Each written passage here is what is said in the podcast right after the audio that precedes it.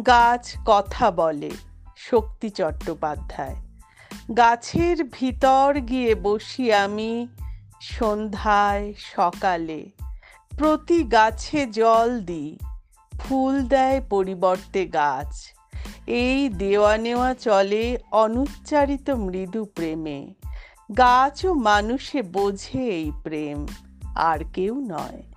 গাছের ভিতরে গিয়ে বসি আমি সন্ধ্যায় সকালে। সকলেই গাছ নয়, কিছু কিছু আগাছাও আছে, তাদের নিরুনি দিয়ে তুলতে হয়। গাছ সুখে থাকে, সুখে থাকবে বলে গাছ অবহেলে ওদের দেখায়। আগাছাও তুলে ফেলতে কষ্ট হয়, তারও ফুল আছে। হয়তো কৌলিন্য নেই সূর্যমুখী বেলির মতন। তবুও তো সে ভালোবেসে আমাদের বাগানে বসেছে।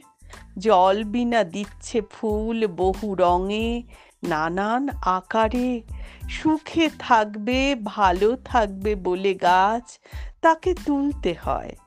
গাছের ভিতর গিয়ে বসি আমি, গাছ কথা বলে।